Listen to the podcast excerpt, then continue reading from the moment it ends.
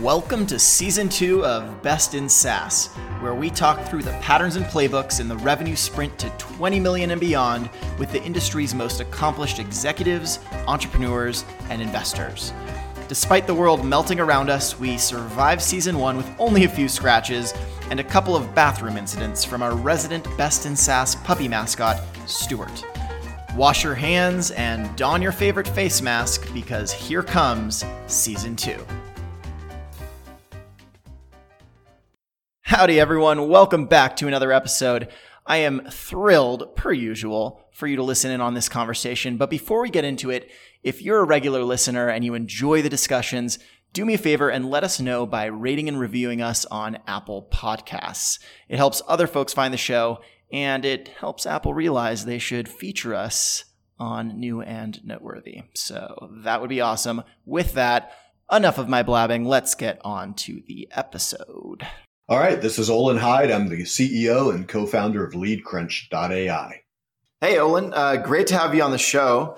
Um, I mean, your background super impressive. You've you've already sold two companies in your career, and now you're working on an exciting third one with LeadCrunch. Um, but you know, uh, we've had conversations in the past that I, I'd really love to just share with the with the listeners today. You didn't start off with the focus you have today, which was kind of this fresh take on AI and account based marketing. So we'll get there eventually. But can you share with us? I mean, you started off as a, a research company, and then you were helping the Navy with with targeting. Take us through the journey. yeah. So uh, my wife tells me all of my intelligence is artificial. So I, I wish I was clever enough to figure out this particular market that we're in right now uh, at the onset. But uh, as Winston Churchill said, uh, success is nothing more than going from failure to failure without the loss of enthusiasm. And uh, I'm a very enthusiastic guy. So, yes, we started off as a medical research company. So, what was, I mean, what was the process like? I, I think as time goes on, those of us who have started a lot of companies and had a lot of failures and, and a few successes find it easier to know when to pivot when something isn't working what are some of the patterns that you were seeing that made you realize it was time to call that and move on to the next iteration? Great. So, uh, let me start with giving a little context of how we did pivot. We went from a medical research company where we had technical success in helping to find a possible link between type 1 diabetes, which is an autoimmune disease, and the herpes virus. And that research was published uh, $11 million of fast track funding uh, was granted. Uh, the research careers of the scientists were got a big boost. Uh, we failed to find a market for that technology. We took it to over 300 research institutes, and we had found a solution to something no one cares about. Uh, we found a tool to data mine medical research to have new medical discoveries, and what the market really wanted was a better tool to get funding and publish papers. And so we pivoted from that. Uh, we were actually ready to shut the company down. And, and an advisor, a friend of mine, is the former uh, director of DARPA. And I was having breakfast with him, and he said, Well, it sounds like what you've got is a targeting technology. I'm like, Yeah, pretty much most artificial intelligence is re- is really around the identification and prediction of patterns. And so, sure, that's you can think of that as targeting. So, well, why don't you sell it to the military? Well, I don't know how to do that. And he made some introductions, and uh, less than a month later, we had beaten Palantir and IBM Watson to win a research and development contract for the United States Navy uh, with Lockheed Martin. And we did that project. Uh, it was successful. It kept the company alive long enough for us to discover that we'd never wanted to work with the government ever again. And that started a journey where we did a lot of experimentation to try to find a market that we wanted that was highly scalable, where we could have uh, big commercial success and really build a large, profitable, fast growing company that made a difference to our customers. And uh, we went, landed upon demand generation, business to business demand generation. And uh, Inc. magazine uh, listed us as the third fastest growing company in California last year. Uh, we expect to be ranked in the top 100 fastest growing companies uh, this year. Uh, we believe we're one of the fastest growing marketing technology companies. And the reason that we are growing well is that we really just use our own technology to grow. But your question is, why did you pivot, or how did you know to pivot between those those three major biz- different business models? Exactly. I think that I think that that's a it's if you don't have economic value where you think you do, you need to pivot.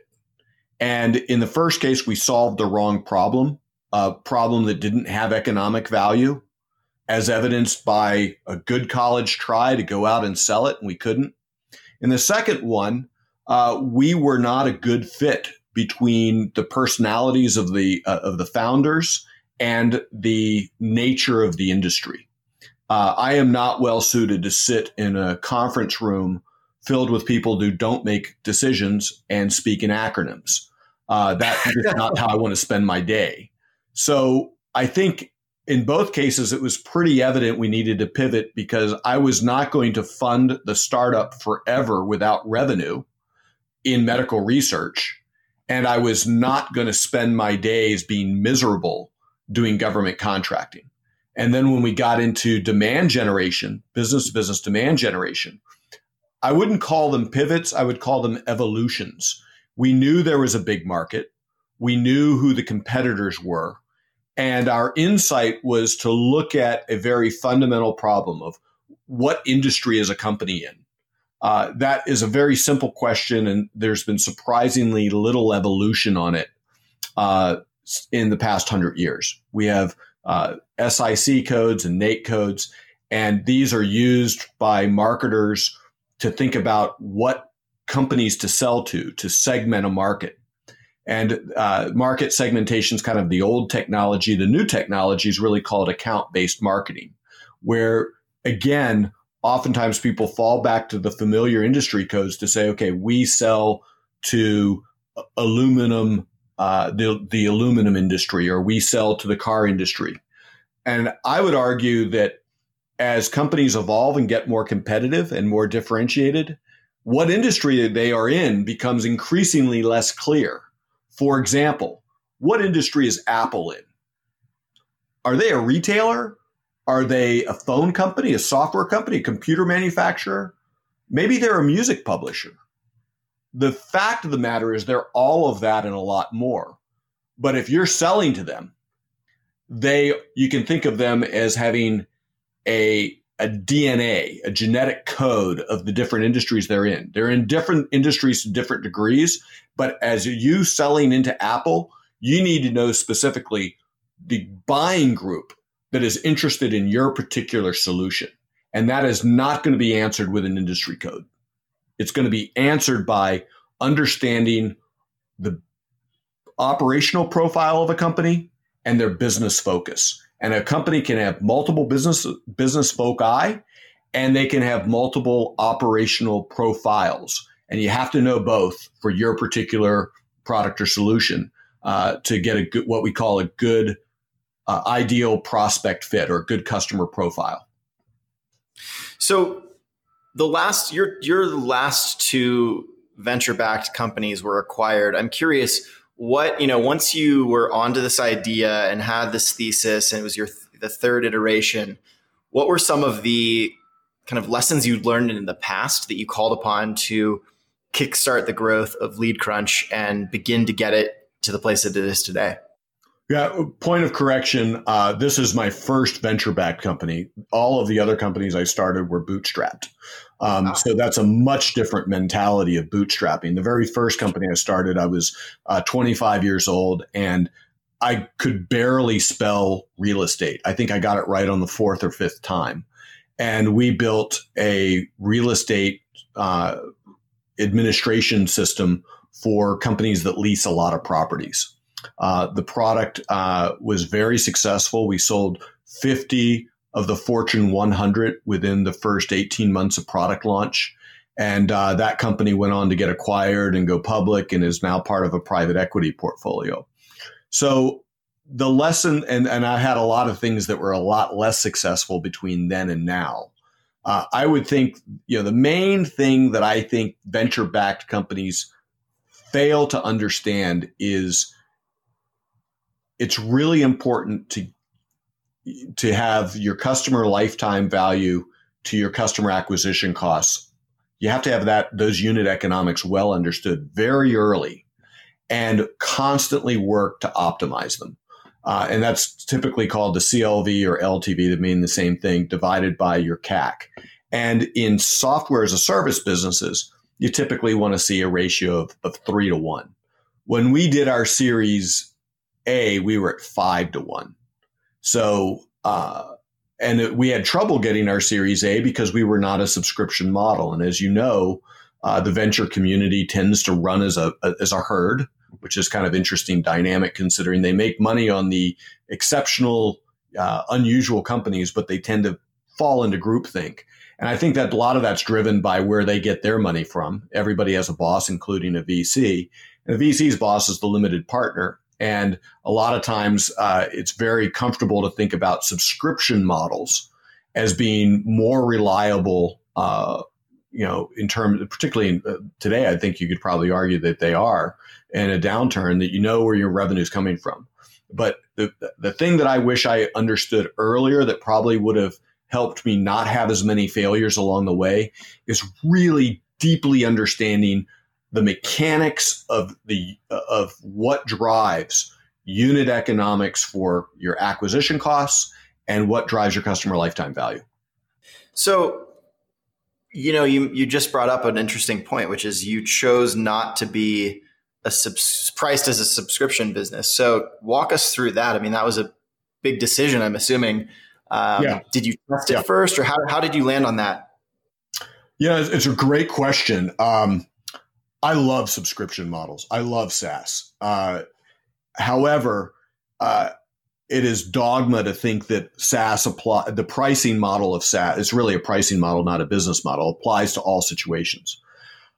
I was actually having uh, dinner with one of our seed investors, an angel investor who I really have phenomenal respect for. He was uh, the early investor in um, lending Cl- lending club and had a number of big unicorn exits. And he encouraged me to have the courage to think differently about our pricing model and business model. And he pointed to the at that point there's probably 5,000 Martech companies. Um, now there's probably more than 8,000 Martech companies, and they all try to sell a subscription. And he invested into us because he believed the thesis of that if we can understand operational profiles and business foci focus at scale across the entire web, then we've got something that has value beyond demand generation, that we're actually building a, something you can think of as a representational model of the economy that can explain and predict who's going to buy from whom. So if you have that, why would you price it the same as you know going out and buying a subscription from 6sense or uh, ZoomInfo? And it troubled me for months. It really was hard because we really wanted to have a subscription model because that's what Silicon Valley was telling us was most valuable. And uh, I met uh, Jeff Green and Dave Pickles, who are the two founders of the Trade Desk, at a conference. And ironically, uh, it was at a SaaS conference put on by uh, Jason Lemkin called SaaStr.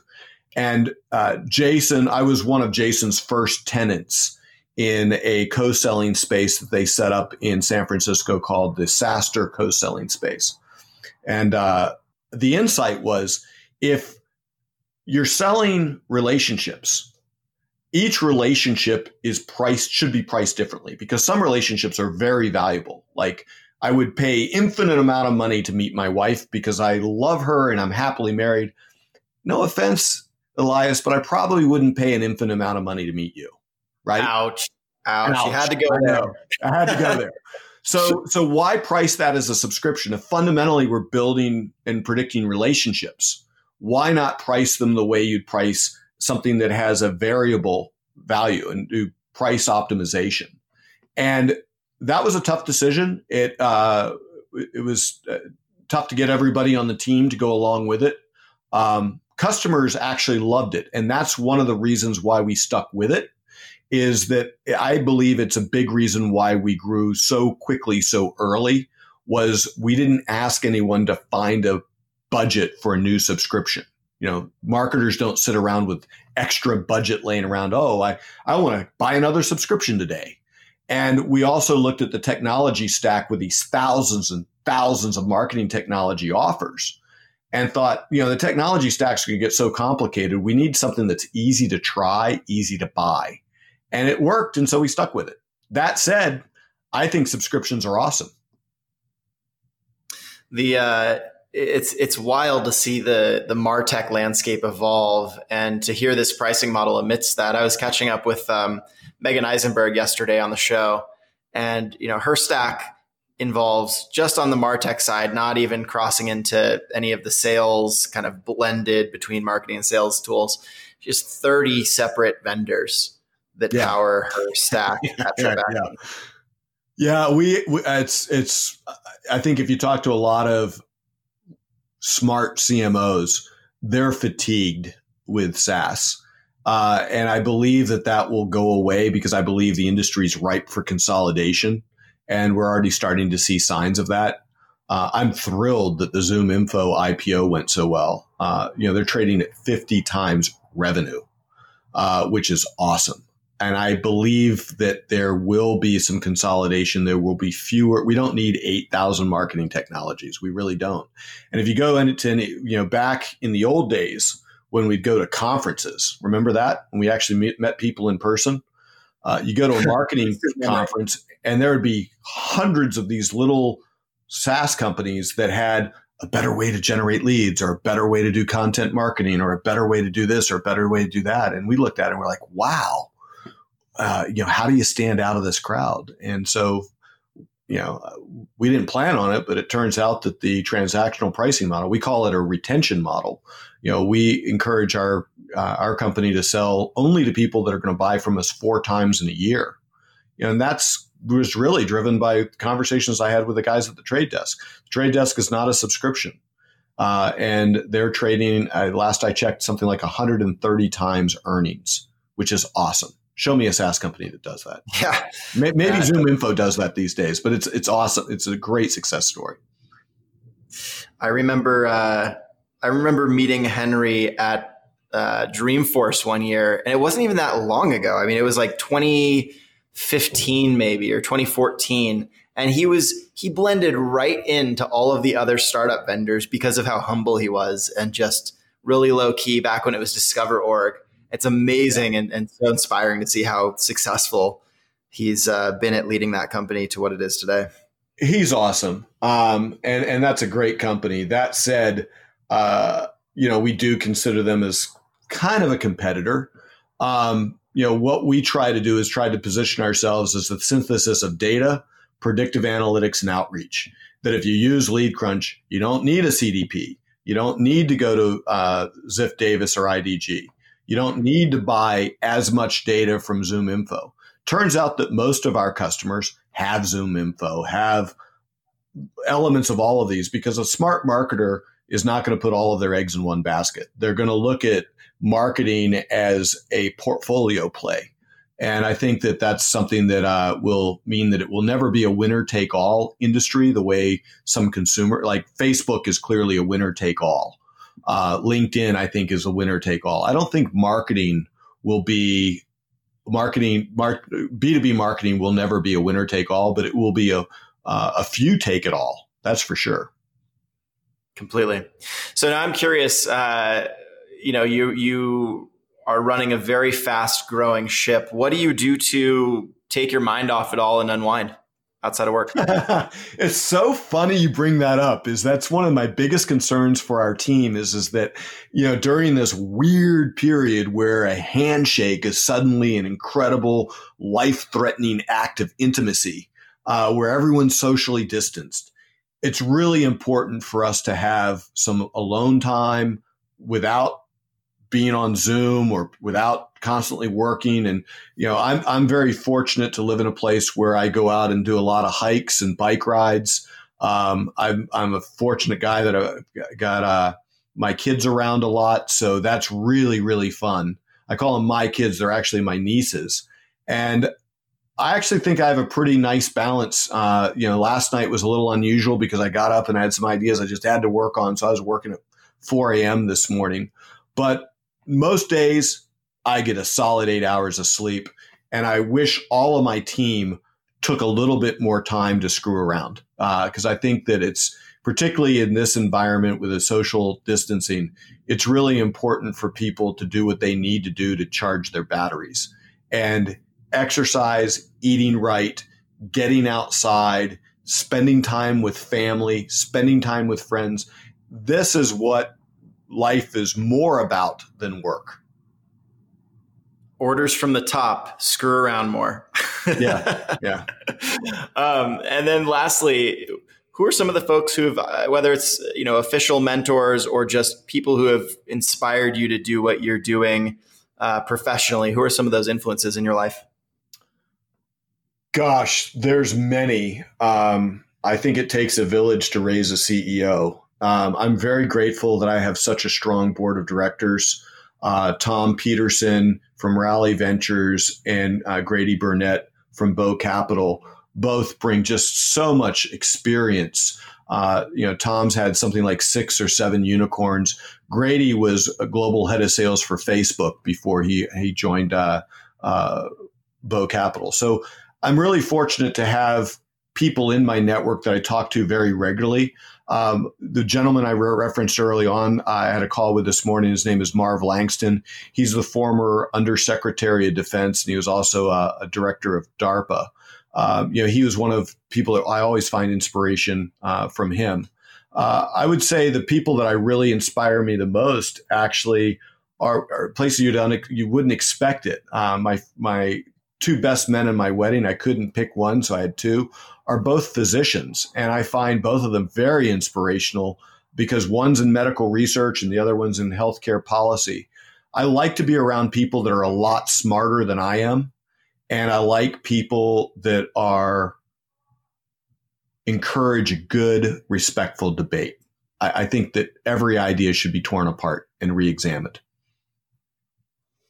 I love it. Well, Olin, thanks so much for taking the time. It's been a really nice conversation, and I'm sure that uh, our audience learned a thing or two, both about the future of uh, the Martech stack and some of the lessons you learned along the way. So thanks for sharing.